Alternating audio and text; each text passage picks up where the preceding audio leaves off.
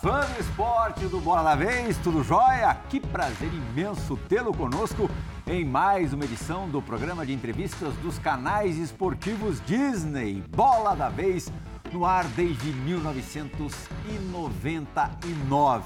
Nesse primeiro final de semana de novembro, mês da consciência negra, temos aqui o convidado perfeito. Primeiro, vou apresentar a bancada em geral, que aqui todo mundo conhece de bola, menos o apresentador que, que vos fala. Ali, Breiler Pires, goleador de todos os campeonatos de imprensa, já há tempo. Aqui, Jailson Vilas Boas, popular Balotelli, também joga com a nove e também não perdoa, guarda. Matador. Marcelo Carvalho, funda- posso te chamar de fundador do Observatório eh, do Racismo no, no Futebol? É, o, o Observatório vai completar no ano que vem 10 anos de, de atuação, de batalha. Ele ataca o racismo, combate o racismo, mas no campo tentou ser volante. Sem grande sucesso, né, Marcelo? Zero sucesso. Viu que a coisa não ia dar muito certo. Isso aí. Eu comecei falando, né? Mês da consciência negra. Existe algo mais difícil do que conscientizar as pessoas? Marcelo, muito obrigado por ter vindo aqui nos visitar. Eu que agradeço estar aqui junto com, com os amigos, né? É difícil. É difícil porque a gente vai falando sobre racismo, vai debatendo racismo e parece que as pessoas não entendem o que a gente está falando ou não querem entender o que a gente está falando. E essa é a parte mais difícil, assim, de que a, que a sociedade entenda o que as- o movimento negro fala e que o, o objetivo que o movimento negro tenta alcançar. Nesse período, qual que você considera que tenha sido a sua grande vitória, o seu grande triunfo e o que, que você amarga, que ainda não conseguiu?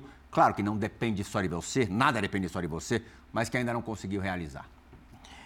ainda não consegui aquela mobilização que a gente precisa dos clubes, das entidades esportivas, dos patrocinadores do futebol e principalmente dos torcedores. Eh, em 2014, quando o observatório surge, a gente surge para responder uma pergunta sobre se os casos de racismo eram esporádicos ou se eles aconteciam com frequência. Hoje, a gente sabe que eles acontecem com frequência. Hoje, a gente está preso num debate de quem punir. A gente vai punir o clube ou o torcedor. E a gente não consegue avançar desse debate. O debate é punir o CPF ou o CNPJ. E, na verdade, a gente deveria pensar: o CPF a gente vai punir porque ele cometeu um crime. O CNPJ a gente vai responsabilizar porque ele é parte desse processo. Mas a gente não conseguiu fazer esse avanço. Esse avanço, ele, ele passa pela justiça desportiva, mas passa principalmente por aquele torcedor que está na arquibancada e que vê um ato racista do seu lado. O torcedor na arquibancada vê um ato racista e ele dá risada. O torcedor na arquibancada ele vê um ato racista e ele não faz O nada. comportamento não se alterou de 2014 para cá nesse sentido? a gente conscientizou a sociedade. Hoje, por exemplo, a curva que a gente fala de denúncias de casos de racismo, ela só vem aumentando. Mas isso não é porque a gente tem um celular na mão, isso não é só, só denúncia, isso é a conscientização. Daquelas pessoas que antes não entendiam o que era racismo e hoje conseguem entender que racismo é muito mais do que o insulto e do que o xingamento de macaco. Então a gente consegue hoje ver denúncias de torcedores que por exemplo, estão ali assistindo um jogo de futebol e ouvem um narrador, um comentarista chamar um jogador de criolo, que ouve alguém debochar do cabelo. E as pessoas identificam que isso é racismo e fazem a denúncia. Isso é conscientização. Isso está muito além daquilo que a gente falava de denúncia, do, xinga- do simples xingamento ou do puro xingamento de macaco. Mas o que a gente vai fazer a partir disso? E, e quando a gente fala de combater o racismo, a gente também precisa entender que uma sociedade racista, ela é racista porque nós, negros, não conseguimos alcançar esses postos de decisão. A gente não pode ter um futebol brasileiro que quem decide o futebol brasileiro são homens brancos. É o racismo estrutural. Essa falta de diversidade vai fazer com que o tribunal não consiga punir os casos de racismo por entender que quando eu xingo uma pessoa pelo cabelo, isso não é grave. Isso é grave. Eu sempre fui xingado e a xingamento está relacionado à minha cor da pele, os meus traços, o meu cabelo, o meu nariz, a minha boca. Esse é o xingamento direcionado às pessoas negras. Se o tribunal diz que isso não é grave, o que é grave? Não dá para entender que o xingamento grave é só o grito de macaco. Não dá para ficarmos presos na lei que diz que racismo é quando eu não deixo uma pessoa negra entrar em determinado espaço. Eu não tenho mais um segurança na frente de um prédio que não permite uma pessoa negra de entrar. Mas eu tenho um segurança que ele deixa 10 pessoas brancas passarem e quando a pessoa negra vai passar, ele diz: Pois não, o senhor vai aonde? Eu, o Breider, o Balotelli, né? Uhum. A gente vai dizer para ele: Eu vou no décimo andar. Porque a gente está num outro lugar.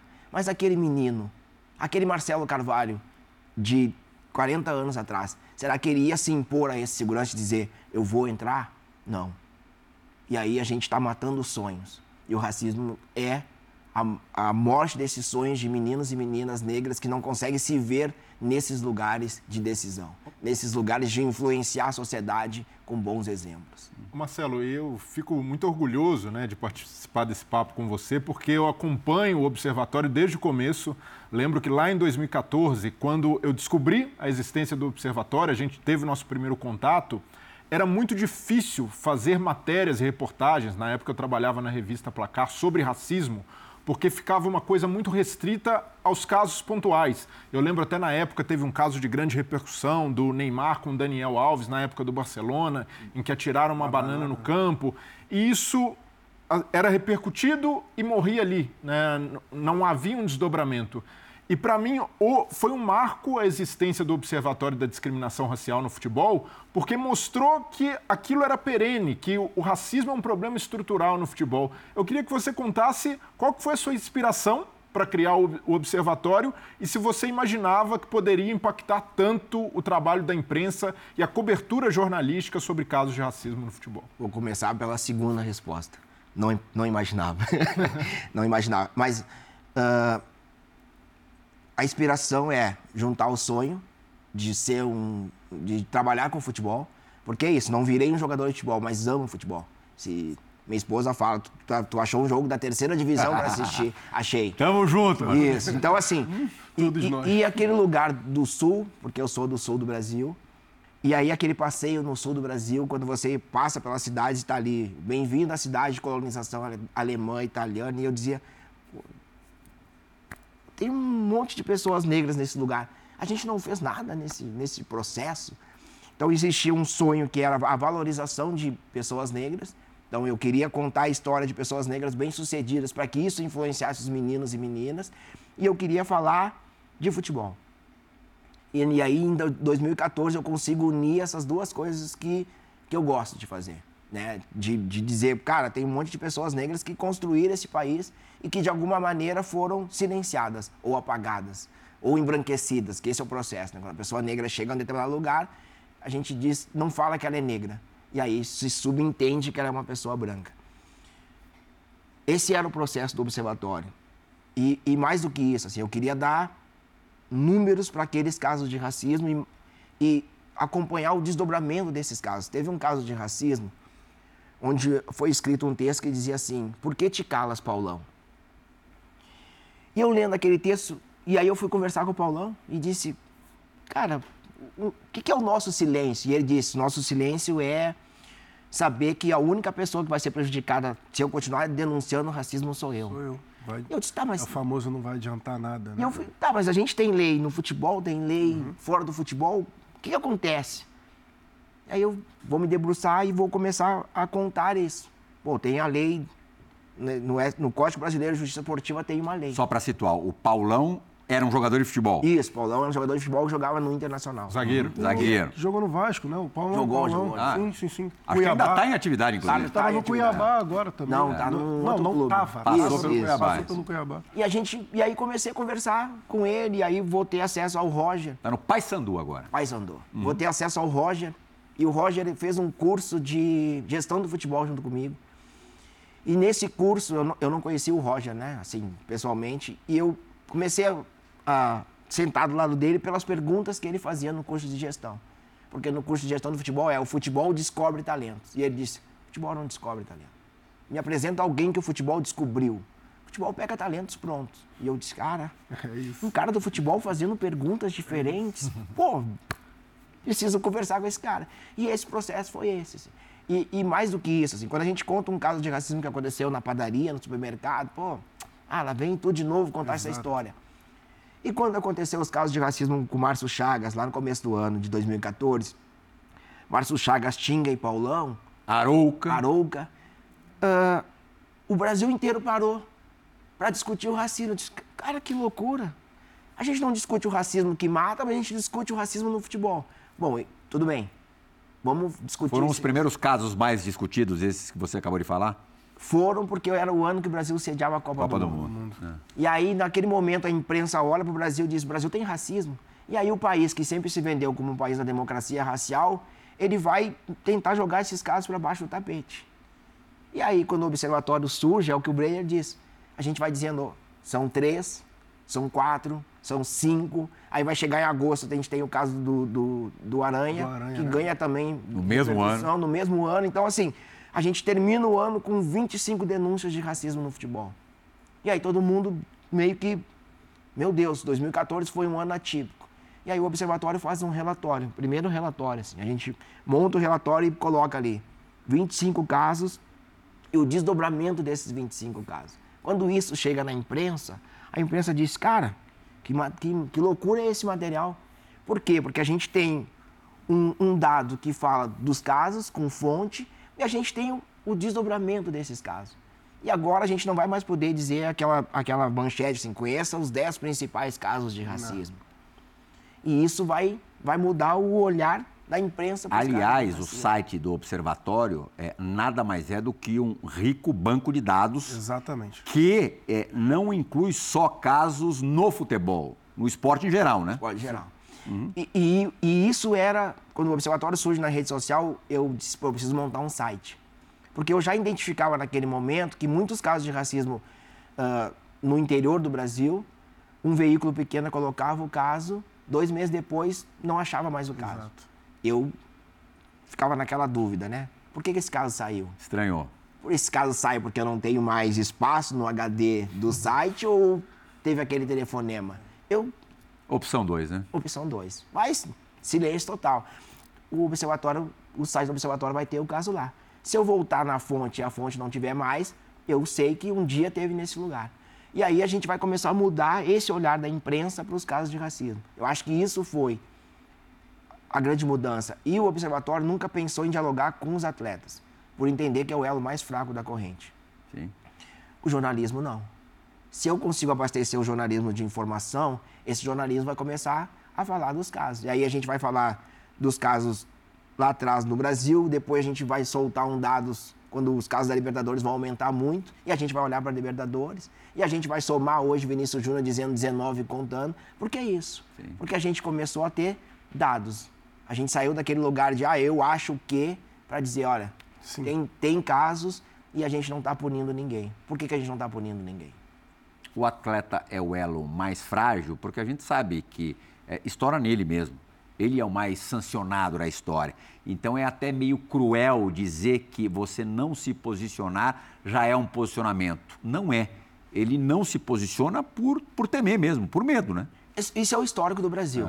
Então, assim, quando eu começo a- a fazer a leitura para montar o site e colocar textos, a gente vai, se- vai se deparar com o Gentil Cardoso, que um dia falou sobre racismo e, como interino da seleção brasileira, ele saiu. A gente vai lembrar de Reinaldo, em 78, que vai lá fazer o movimento do punho. E aí ouve, "Meni- garoto, se você fizer o punho, eu te busco, te tiro da seleção e ele vai para a reserva da seleção. Então, é, é sempre um, um apagamento e um silenciamento. Eu não posso cobrar de um jogador, cara, fala aí, vamos falar aqui pro observatório. Ele perde o emprego e ele vai dizer, Marcelo, agora, estou desempregado. Sabe o que mais me chamou a atenção, Plirral? Só. Grande Jailson Vilas Boas estreando no Bora da Vez, grande jornalista aqui da ESPN. Só para passar para vocês, eu tive a oportunidade de falar com o Marcelo no ano passado, né? O Marcelo, ele abasteceu o meu TCC. Eu até eu falei para ele, agradeci muito, porque é justamente o que ele acabou de falar. É, não tinham, a gente não tinha dados, não tínhamos dados. Ah, quantos casos de racismo, racismo aconteceram no ano tal? Ah, foi o que ele falou. Simplesmente apagava, simplesmente sumia, não tinha mais aquele dado ali. E o que e ano passado, né, por conta do, do do estudo e tudo mais, depois da nossa conversa, que não foi uma conversa, foi uma aula, né? Deu uma aula, foi perfeito, foi ó, maravilhosa. É, o que mais me chamou a atenção, eu tive a oportunidade de ler lá centenas de páginas, eu não sei quantificar aqui exatamente, mas fui lendo todos os casos. Todos, todos, todos, todos, todos, todos. Aí fui lá vendo o que tinha acontecido com, com os casos. Uhum. A maioria, nada. Isso impunes. É o, impunes. É. E isso é o que, que mais pega, assim, o que mais dá raiva. Porque você, você vê, às vezes, o jogador sofre, e não só jogador, porque foi o que a gente estava comentando. O jogador, de fato, é o elo mais fraco dessa máquina que é o futebol. Porque o futebol é uma máquina. O Roger Machado, mesmo tive a oportunidade de conversar com ele, é, é uma máquina. É uma máquina hierárquica. E o futebol, o campo, o gramado, é a base. Então o jogador, sim, ele tem medo de perder patrocínio, ele tem medo lá de perder um contrato, ele tem medo de, ah, você está falando muito, cara, você vai para o banco. Entendeu? Então ele, ele tem medo. Então o, você vê lá uma, muito, uma quantidade bizarra de casos sem respostas. E isso me incomodou muito. Eu queria até, aproveitando, né, falando com o Marcelo, é, depois desse tempo todo que você está fazendo, contabilizando, é, se viu uma evolução, porque no caso foi do ano passado, eu vi o do ano passado, não é de 2014 para cá, eu vi o do ano passado. Se do ano passado para cá já houve algum tipo de evolução em relação ao desfecho dos casos, porque eu sei que ah, você continua contabilizando, uhum. E continua enumerando, porque não parou, mas se há uma, um desfecho melhor, né, no caso para a gente, dos casos. Não. É, a gente continua aquela frase ali, né? Não encontramos informação. Exatamente. Porque é isso, assim, a, a, a, justiça esportiva entende muitas vezes que ela precisa de, de provas para poder punir alguém e, e, faz parte desse processo de, de, de julgamento. Só que muitas vezes tu não tem o julgamento. Eu acho que o mais frustrante quando a gente tem um caso, por exemplo, que ele vai para a súmula da partida, é tu saber que ele não foi julgado no tribunal. Porque é isso, esse é o processo que eu, eu, eu sempre digo para as pessoas, né? Ah, a gente, vamos excluir o clube. Eu digo, gente, tem um processo dentro desse. O caso de racismo aconteceu no campo, a primeira coisa que tem que ter é na súmula. Uhum. Aí vai para a súmula da partida, a súmula da partida vai para o Tribunal de Justiça e o tribunal vai julgar esse caso. A frustração é o caso estar na súmula e não ter julgamento. Essa é, esse é o primeiro caso. O segundo é essa falta de informação chegar no atleta e dizer para ele, cara, o problema não vai se resolver sozinho. O caso de racismo aconteceu contigo, tu precisa ir para a delegacia denunciar o caso e ele não vai ser julgado pela justiça só com a tua denúncia de, de boletim de ocorrência. Tu precisa entrar com inquérito na justiça. E esse processo ele é, ele é muito complicado para o jogador de futebol. Primeiro que o cara vai ter que seguir um processo na justiça e ele muitas vezes não quer. E segundo, que a polícia muitas vezes não está preparada. Lá no começo, muito caso era assim: o jogador ia para a delegacia e o delegado dizia: ah, tu não pode registrar porque tu não é da cidade. Tu não pode registrar porque tu não tem testemunha. Então, assim, isso não existe num caso de. Tanto um caso de, de racismo como de injúria racial. A nossa expectativa é para 2024, 2025 principalmente, uma mudança porque a maioria dos casos de racismo no futebol, eles vão entrar como injúria racial. Uhum. Com a mudança da lei que equipara racismo e injúria racial, tu não vai mais poder colocar injúria racial. A esperança é essa. Agora, a saída é sempre a injúria, a injúria racial. racial. E aí acaba sem punição, tu vai fazer uhum. um acordo. A nossa grande esperança é que a lei pegue. Mas é isso, assim, a gente está num país que a gente precisa torcer para que a lei que exista no papel, ela de fato seja uh, colocada em, em, em prática. É, né? E até tem o exemplo de 2021 do Brusque, em que um dirigente do clube é, chamou, com uma, utilizando um xingamento racista, o Celcinho, o ofendeu, e o, Celcinho denunciou o caso, foi registrado em súmula, foi julgado, Absurdo. o Brusque punido com perda de três pontos, uhum. mas o STJD reverteu a punição, foi apenas uma punição financeira. E aí, Brilha, eu acho que entra muito no caso que a gente estava falando aqui, que o Plihal também falou, acho que foi uma das primeiras coisas que falou, do racismo estrutural. Porque eu lembro do julgamento, a gente até comentou sobre isso, quando o Celcinho também foi, denunciou, é, a gente fala, né, tipo, o Celcinho, ele toda vez é a mesma coisa de, tipo, ele denuncia o caso, ele vai, fala sobre o assunto e simplesmente não dá em nada. É, apare... é, tipo, o Celcinho, um jogador de futebol, desempenha bem o seu papel lá profissional e toda vez que, ah, o Celcinho sofreu um caso de racismo. E entra naquela, pô, de novo, de novo o Celcinho, o Celcinho tá lá no, nos holofotes lá porque sofreu racismo. Não, cara, não, não é isso. Você está entendendo que ele está ele tá sofrendo racismo.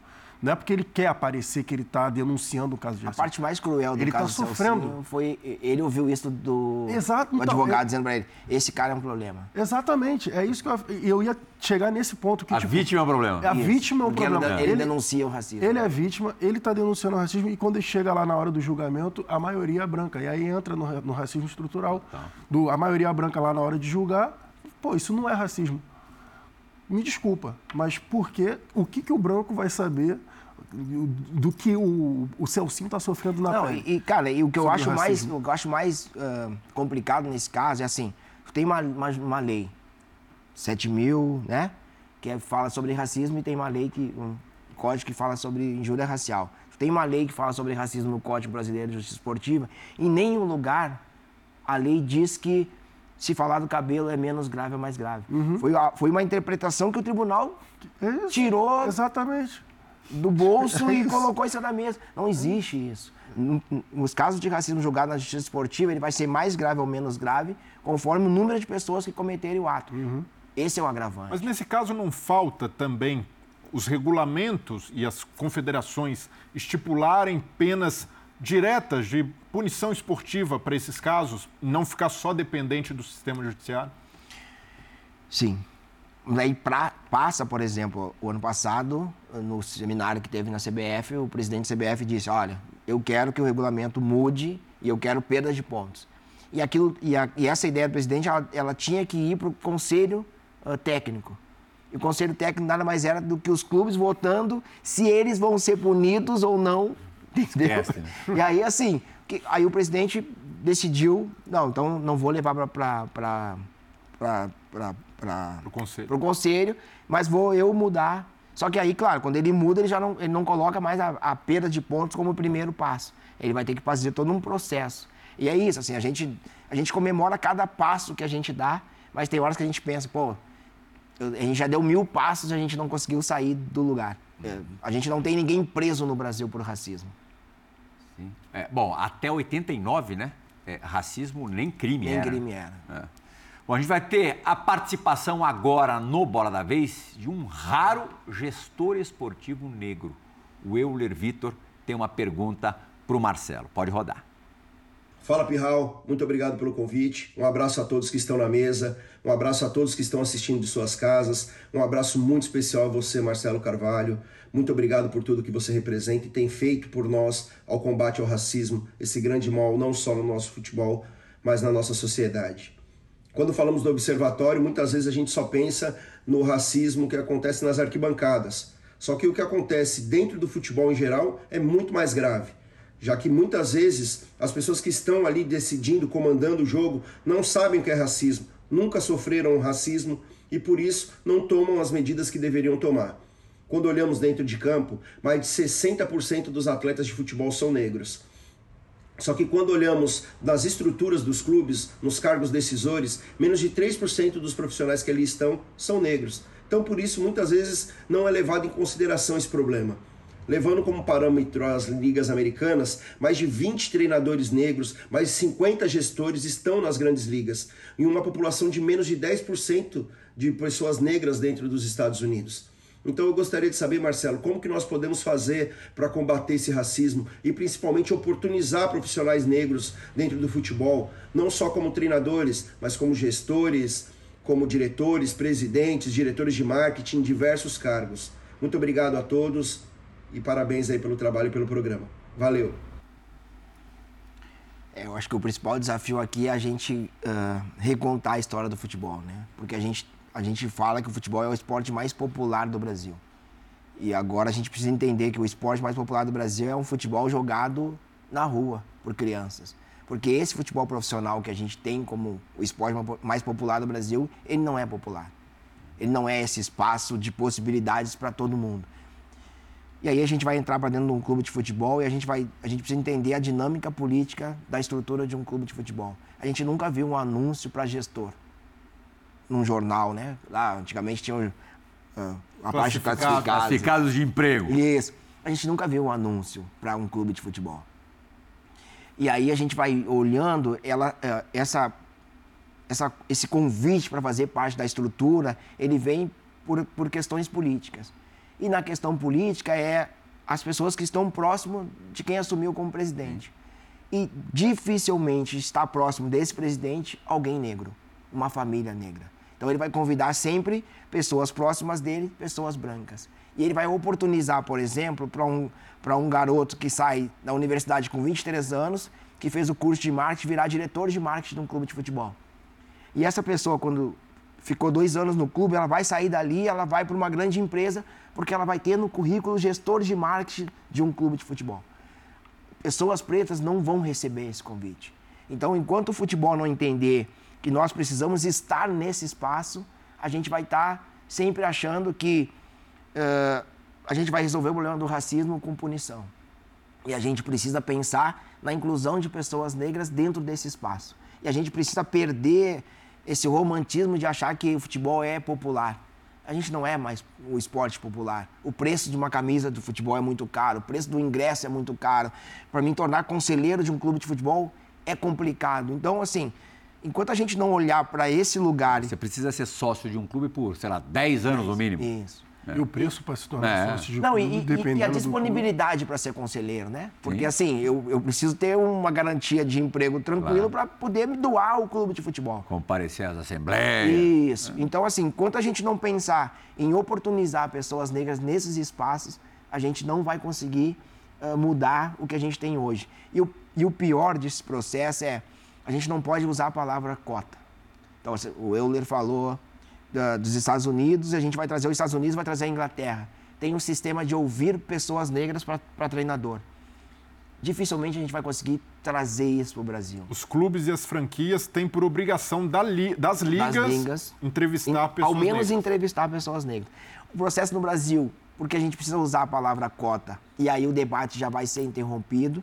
E outra, quando eu vou ouvir treinadores, eu quero ouvir treinadores que pensam, eu quero um time que jogue com toque de bola. Como é que é o processo para escolher treinador no Brasil? Hoje eu tenho um treinador que ele pensa um futebol ofensivo, amanhã eu contrato um que pensa totalmente o contrário. Então eu, não tenho uma estrutura que pense o que um clube quer. Vai depender sempre de resultados. E aí a gente não tem essa governança num clube de futebol para poder montar essa estrutura. E a gente não consegue pensar quatro anos num clube de futebol. Muita gente diz, pô, Marcelo, vamos fazer um trabalho de quatro anos num clube. Disse, é impossível, é momento. Se um clube de futebol estiver em baixa, ele já não vai mais falar sobre racismo. Ele vai, ele vai falar sobre campo. E não vai nem falar, né? O clube perde, a rede social do clube já não fala mais, não dialoga.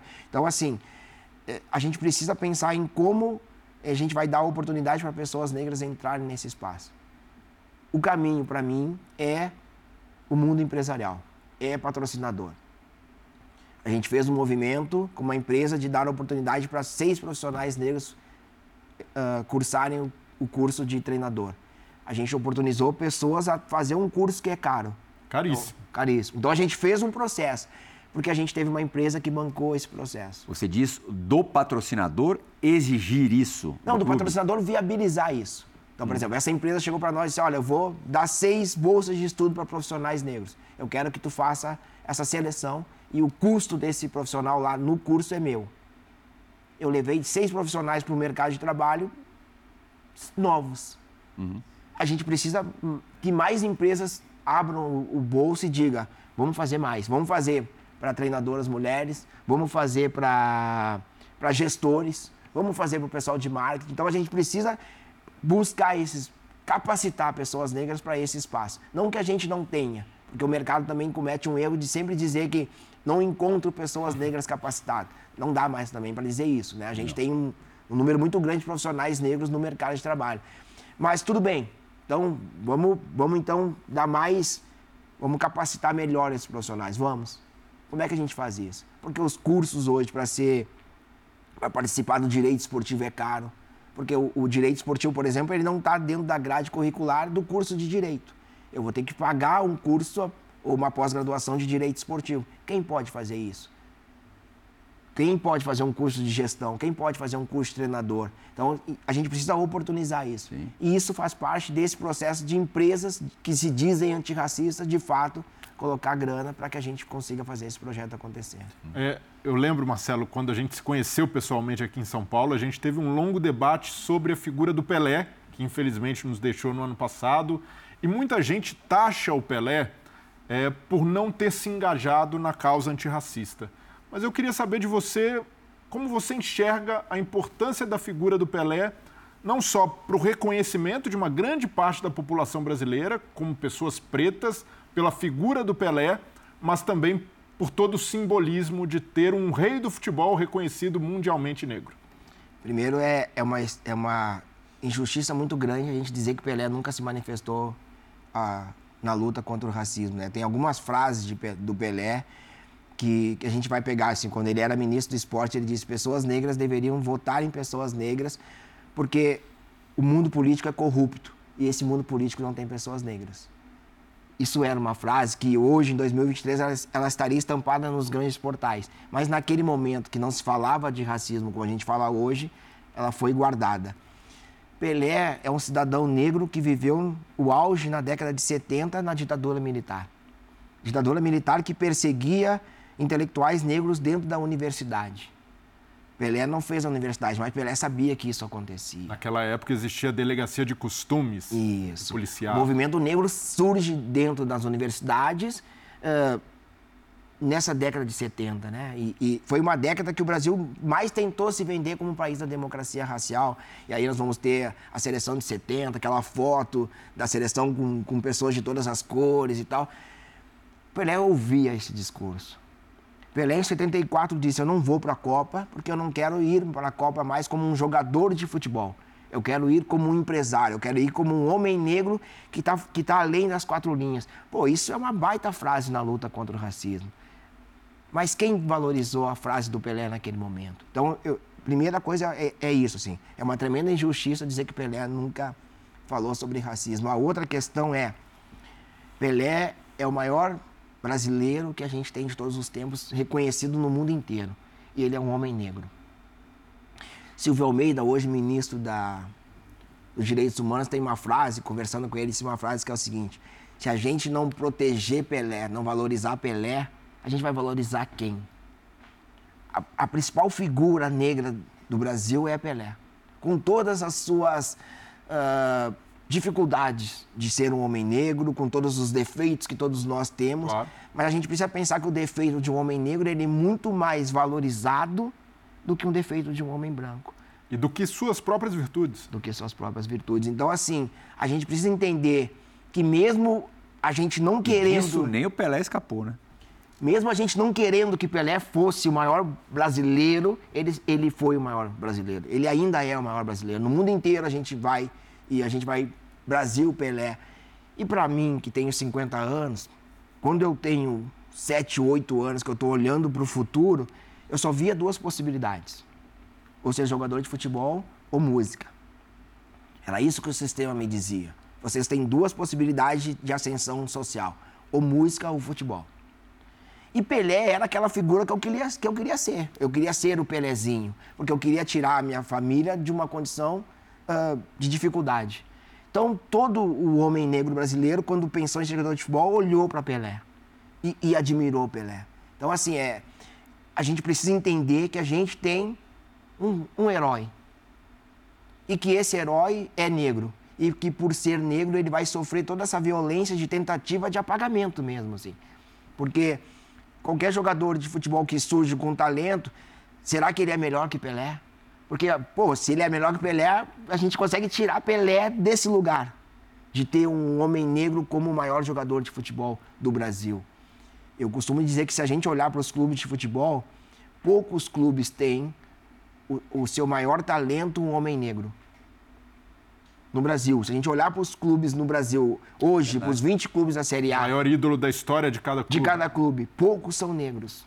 Verdade, nunca tinha pensado nisso. Poucos são negros. Por quê? Flamengo, Zico. Vasco, Roberto. São Paulo, Raí. Corinthians, Sócrates, Marcelinho. Cássio. É, mas tem outro, exatamente. É, Rivelino. Verdade. É verdade. Entendeu? Por que, que a gente. Palmeiras, Ademir da Guia. Por que, que a gente não tem a figura de um homem negro? Porque para o Brasil, o homem negro como símbolo, ele não é bom. Para esse país que se diz que tentou ser branco. Porque a gente precisa entender, quando a gente está falando de racismo aqui, a gente não está falando de um racismo novo de uma sociedade, a gente está falando de, um, de uma sociedade que é, cresceu e, economicamente com a escravidão do povo negro, que tentou em determinado momento embranquecer, e aí tem a colonização que chega para tentar embranquecer Tentar tirar, né? Para tentar sumir com o povo sumir, negro. Exatamente. Essa tentativa não deu certo. Exato. Mas a gente precisa tirar essas pessoas desse lugar. Por isso que eu digo que a minha meu primeiro trabalho falando de racismo era a valorização de homens negros. Era pensar André Rebouças, que eram negros, que a gente ouve André Rebouças, a gente não consegue linkar que eram engenheiros lá na época da escravização negros. A gente precisa contar essa história. E aí a gente, olhando para o futebol, é isso. A gente vai começar a pensar ídolos negros.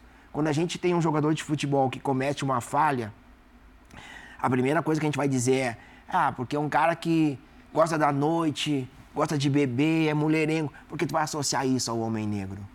Facilmente. Ninguém vai contestar isso. Ninguém contesta dizendo: não, mas será que esse cara bebe realmente? Será que esse cara gosta da noite? Porque as pessoas olham para nós e já nos associam com isso. Então a gente precisa desconstruir isso. E... Ou até a criminalidade, porque é muito comum jogadores negros em má fase serem associados a isso. A gente já viu até Sim. o caso do Casares em Minas Gerais, que disseram que ele precisava ter uma tornozeleira eletrônica. O Balotelli na Itália sofreu muito com isso. E eu tenho uma frase que é, é que eu digo que sempre assim: o futebol ele não aceitou os homens negros, homens e mulheres negros. Ele tolera. Tolera. No primeiro erro, eu vou te lembrar da tua isso, cor. Isso está me lembrando, é, na oportunidade que eu tive de falar com o Roger Machado, para mim ele falou uma, uma, Ele usou uma expressão que para mim é genial. O jogador de futebol, e aí a gente entra na, nesse campo mesmo do, da base, tudo mais, como você falou, do sonho. Toda criança, é o que a gente sempre fala, né? Toda criança brasileira sonha ser jogador de futebol e entra muito. No, a, a criança preta sonha em ser jogador de futebol porque, pô, eu vou tirar a minha família do, do, da situação difícil que a gente vive, ou situação de miséria, ou situação pobre que a grande maioria das famílias pretas no Brasil vivem. E o, a criança pensa, sim, e, e é basicamente essa a saída. Ou vou jogar futebol, ou, se você não fosse jogador de futebol, de futebol, você vai fazer o quê? Não faço ideia. Porque aí é a falta do espelho, né? Ah, é, o advogado na, na, própria família, né? ou até que a, o jornalista, que agora a gente consegue, a gente está aqui dialogando sobre isso, o jornalista negro, o advogado negro, o médico negro. Você não vê. Então são coisas que a criança lá no, no íntimo dela fala, eu só posso ser, só tenho como ser jogador de futebol para eu conseguir tirar. E o, o Roger, ele usou uma expressão que eu achei genial, que entra no que você falou. O jogador de futebol negro, se você parar para pensar, é, ele constrói a carreira dele lá. Ele joga a bola desde criança, né? Mas a ascensão geralmente aos 16, 17 anos, 18. Um adolescente ou um jovem adulto. A partir dos 18 anos até, vamos lá, os 40, se ele for jogar até os 40, se não for interrompido por qualquer questão. Ele tem, o Roger falou, o passaporte da branquitude. O jogador de futebol negro ele ganha esse passaporte, que é o passaporte de você poder transitar no, nos lugares brancos da nossa sociedade. Que é, é, isso, os lugares mais altos, os lugares de gestão, o, os assentos lá de camarote de um estádio, são os lugares que predominantemente são as pessoas brancas. Durante essa, esse, esse tempo de jogador enquanto profissional, ele ganha esse passaporte. E o Roger falou uma, uma situação que eu achei genial. Depois que o jogador de futebol negro ele para, a maioria das vezes ele é silenciado, ele é esquecido ele é deixado de lado. Você não vê, por exemplo, ah, que, ah ele virou um gestor. Eu estava até com um dado que eu li do observatório junto com a CBF que fez, ó, 1.2 do da quantidade que vocês entrevistaram agora, 1.2 no futebol de negros e indígenas, de funções, de cargos. 65,3 de atletas. De brancos, outros 6%. Aí você vem gerente de futebol 7,5%, profissional de saúde 10,8%, equipe de arbitragem 19,2%. Só pontuando a, como é diferente, como é uma divergência absurda entre você ter negros como, enquanto atletas e o que acontece com os negros depois dessa fase de atleta. Você não vê a continuidade. Você não vê, por exemplo, um exemplo Simples. O Andrade, técnico do Flamengo em 2009. Ele é campeão brasileiro. Um pouco mais à frente, trabalha no Brasiliense. Trabalha no Brasiliense e acabou. Acabou. Ah. acabou. Cristóvão Borges, a mesma coisa. Sim. Trabalhou, fez os trabalhos ruins, ok. Fez como diversos treinadores brancos fazem Sim. trabalhos ruins. Mas você vê. O próprio Roger? Exatamente, o Roger Machado, a mesma coisa. Mas você vê o que acontece quando um treinador negro ele erra. A tolerância é muito menor. Quando um jogador negro erra. Ah, sem dúvida. Sabe? E aí é, é, é impressionante como a nossa sociedade Sim. como um todo atua nesse erro do negro. Márcio Chagas, é, ex-árbitro de futebol, que foi vítima de racismo, também vai participar do, do Bola da Vez com uma, com uma pergunta pro, pro Marcelo. Diga lá, meu amigo. Fala Marcelo, tudo bom? Eu tenho duas perguntas a te fazer. A primeira, a Comebol no ano passado, ela aumentou as multas para os casos de racismo no futebol sul-americano. De 30 mil foi para 100 mil dólares, o equivalente a quase 500 mil reais. O que tem sido feito dessas multas na luta antirracista? Porque se não está sendo aplicada em nenhuma ONG, nenhuma entidade que faz um trabalho antirracista, está sendo lucrativo para essa entidade encher os bolsos a partir das nossas dores. Então eu gostaria de saber contigo se tu tem alguma informação do destino desse dinheiro, que não é pouco, e dá para fazer um trabalho antirracista muito importante, principalmente com os times argentinos. A segunda questão, o, o Márcio passou para mim sobre o protocolo disciplinar de combate ao racismo que a FIFA lançou em 2019. Que eficácia, se é que teve alguma, é, ele apresentou? A primeira pergunta do Márcio, ela, ela me leva para um lugar que é...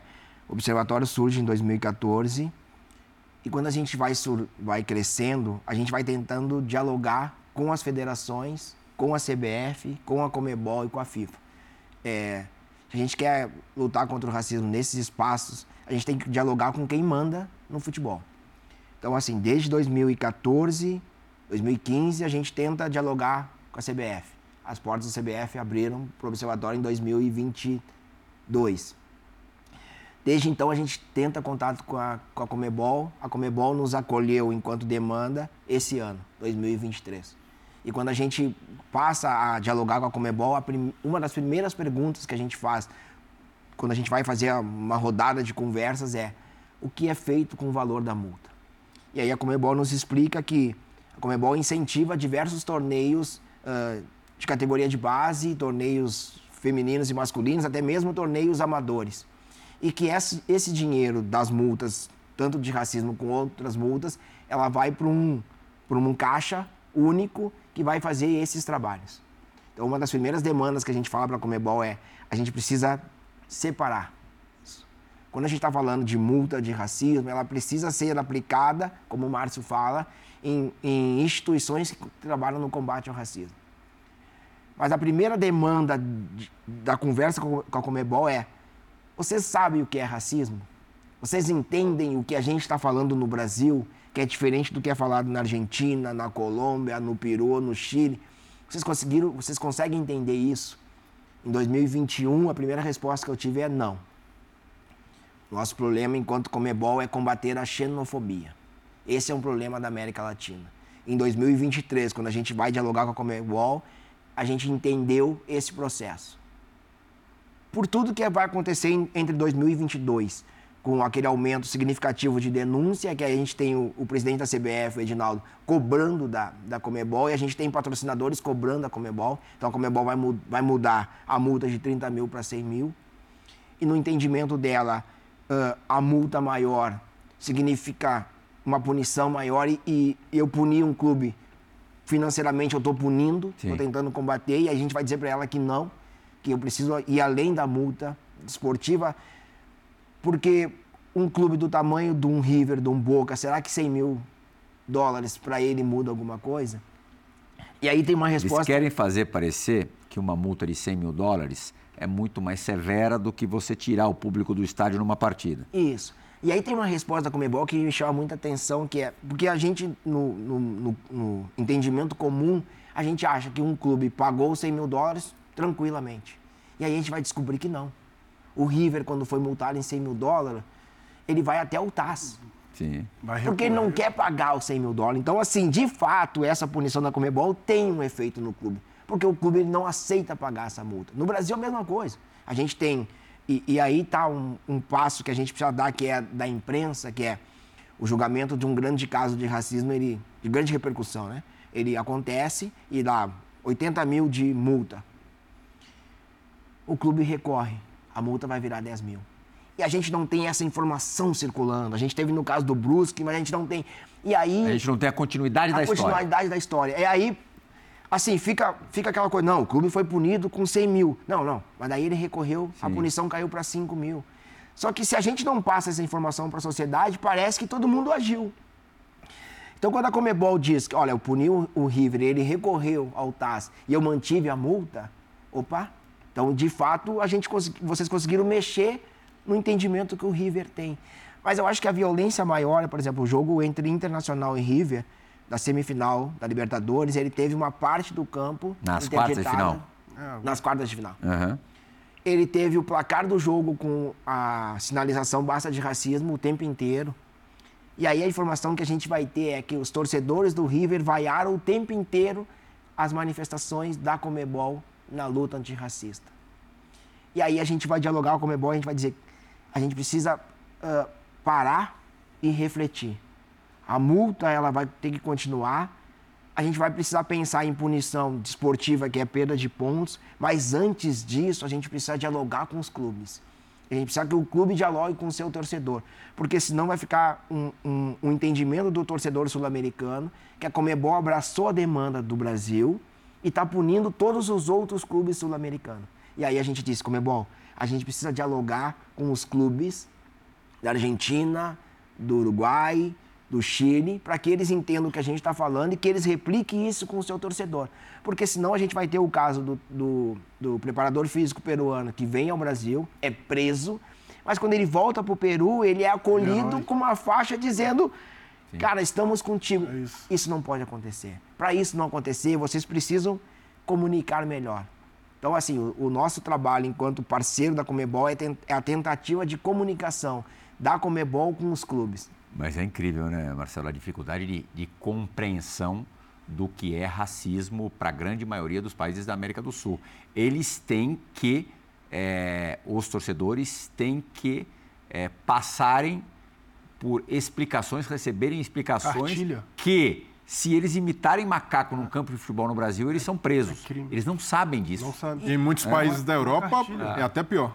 Não, e, a gente, e aí o absurdo é assim. Né, a gente, olha, a gente olha a cartilha e acha absurdo, mas a gente tem que entender assim.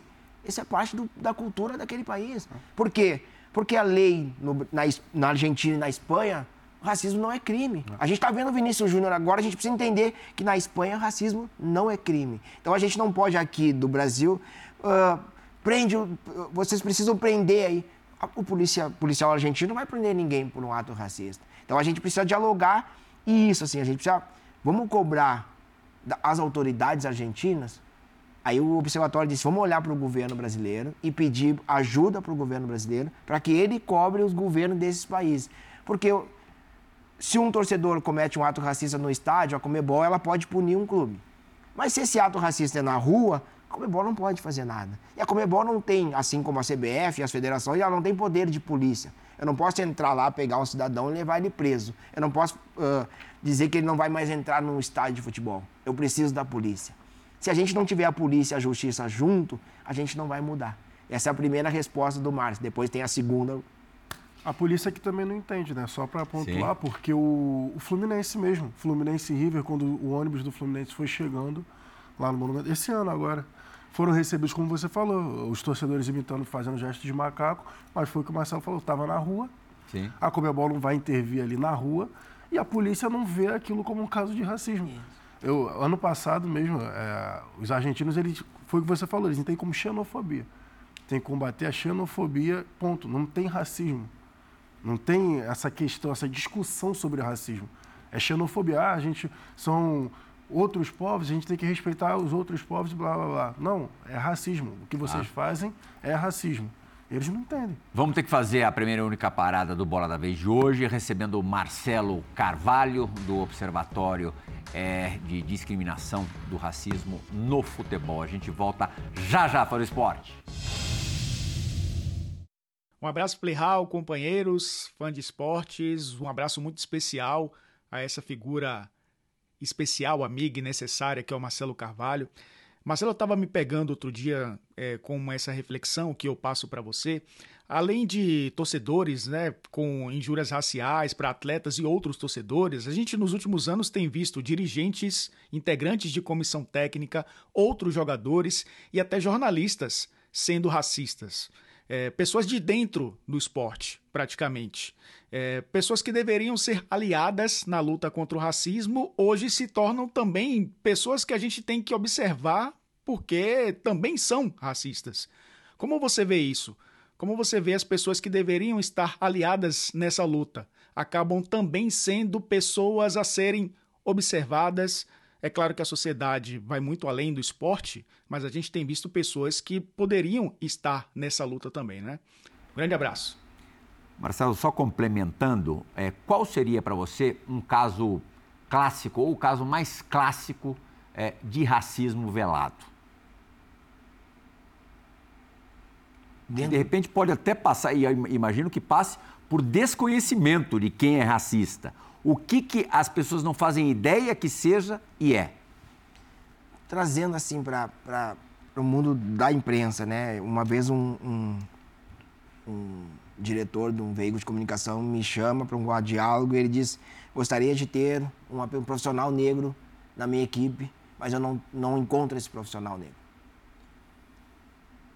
Eu considero isso um racismo velado porque ele não conseguiu perceber o quanto o sarrafo aumentou e o quanto ele precisa participar desse processo de inclusão desse profissional negro. Eu quero um profissional negro para trabalhar no jornalismo esportivo. O que você, qual é a expectativa? Ah, eu quero um profissional que fale duas ou três línguas, que tenha viajado o mundo inteiro. A gente teve um sistema de cota que possibilitou a entrada de mais pessoas negras. Mas essas pessoas negras que estão se formando, elas conseguem terminar a universidade. Elas não vão conseguir fazer uh, esse intercâmbio, elas não vão conseguir ter uma experiência em, em emissora, elas vão, com muita dificuldade, terminar a universidade. Se eu aumentei o sarrafo da minha escolha e digo que eu não tenho profissionais negros dentro da minha equipe porque eu não tenho pessoas capacitadas, eu não entendi o processo. E eu considero isso um ato de racismo velado porque Tu não entendeu a estrutura do Brasil. Tu não entendeu que profissionais que estão num, num veículo de comunicação, muitas vezes eles tiveram a vivência. A gente tem muitos profissionais hoje que teve pai, teve alguém da família que já trabalhou no veículo de comunicação que possibilitou essa entrada. De novo, a minha pergunta é: quem abriu as portas para nós profissionais negros estarem nesse lugar?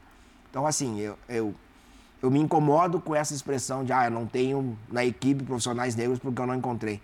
E não só, eu trouxe jornalismo esportivo porque o Elton trouxe esse tema aqui, né, do jornalismo, mas em diversos espaços do, do, futebol eu ouço isso. Não tenho profissionais capacitados. Não tenho um treinador para o meu clube porque não tem treinadores negros. Será que não tem? Como não? E, e, e esses profissionais que estão no mercado? Que, que não tem mais oportunidade e outros que não estão no mercado, mas estão treinando categoria de base, são ex-atletas. Por que, que tu não pega esses profissionais? Só para a gente fazer um parâmetro, e aí eu não vou usar um exemplo do Brasil, mas um exemplo de fora. Dois profissionais que terminaram a carreira seguido, agora vocês vão ter que me ajudar. É, no Chelsea, é, que virou, virou treinador agora, que está Lampard. Lampard. E junto com ele teve um outro profissional negro que terminou a carreira junto com ele. E aí ele, ele e Lampard conta que os dois fizeram o curso de treinador. Os dois terminaram a não carreira era ao mesmo do Chelsea, tempo. mas é, jogou na Inglaterra o não sei, o Vieira, o zagueiro que era do Manchester City, Company. belga, Company. Company, Company É, mas hoje é. ele é treinador. É. É, ele é treinador. Mas daqui a, daqui a pouco vai surgir o nome. E aí o Lampard conta que os dois terminaram a carreira, encerraram a carreira ao mesmo tempo, foram fazer curso de treinador ao mesmo tempo, se formaram ao mesmo tempo. E ele sai do curso de treinador e já tem duas, dois ou três convites. E aí quando ele liga para esse profissional negro para dizer, pô, tô com dois, três convites aqui, como é que estão os teus convites? Cara, nenhum. E aí ele diz, como nenhum? Pós. Sim. Qual é a diferença? É o pós É isso. citado, a realidade brasileira pelo Jailson no bloco anterior, mas se aplica também à realidade europeia. E o Company é um exemplo, assim, que hoje ele, ele subiu uma equipe... Ele tá no Burnley, se eu não tô enganado. É, ele tá subindo, ou subiu, ou tá subindo uma equipe com, com, com uma campanha Ah, maravilhosa. modelo de jogo, tudo Isso. estruturado, exato. E aí, cara, é isso, assim. Então, se a gente ficar pensando sempre, ah, eu não tenho profissionais, é racismo velado. O tempo está esgotado. Você consegue falar em 30 segundos se eh, vê algum movimento interessante da FIFA para responder a, a segunda pergunta do, do Márcio Chagas? Ah, Tem que ser rapidinho mesmo. Algo que mereça menção? Não. É. Não porque esse, esse três passos, ele é complacente com o agressor. Ele precisa me agredir três vezes para depois alguém tomar uma atitude. Na terceira tentativa de agressão, eu já respondi, e aí é o exemplo do Tyson. Respondeu a agressão, ele foi expulso, foi expulso. e o agressor ficou no estádio. Muito obrigado pela visita e especialmente pela entrevista. Eu que agradeço. Obrigado, Marcelo Carvalho. Breiler Pires, Jailson Vilas Boas, Foro Esporte. Agradecemos demais pela companhia nessa última hora para, acima de qualquer coisa, refletir e, se possível, mudar. Tomara que seja possível. Tchau, gente. Obrigado. Bye.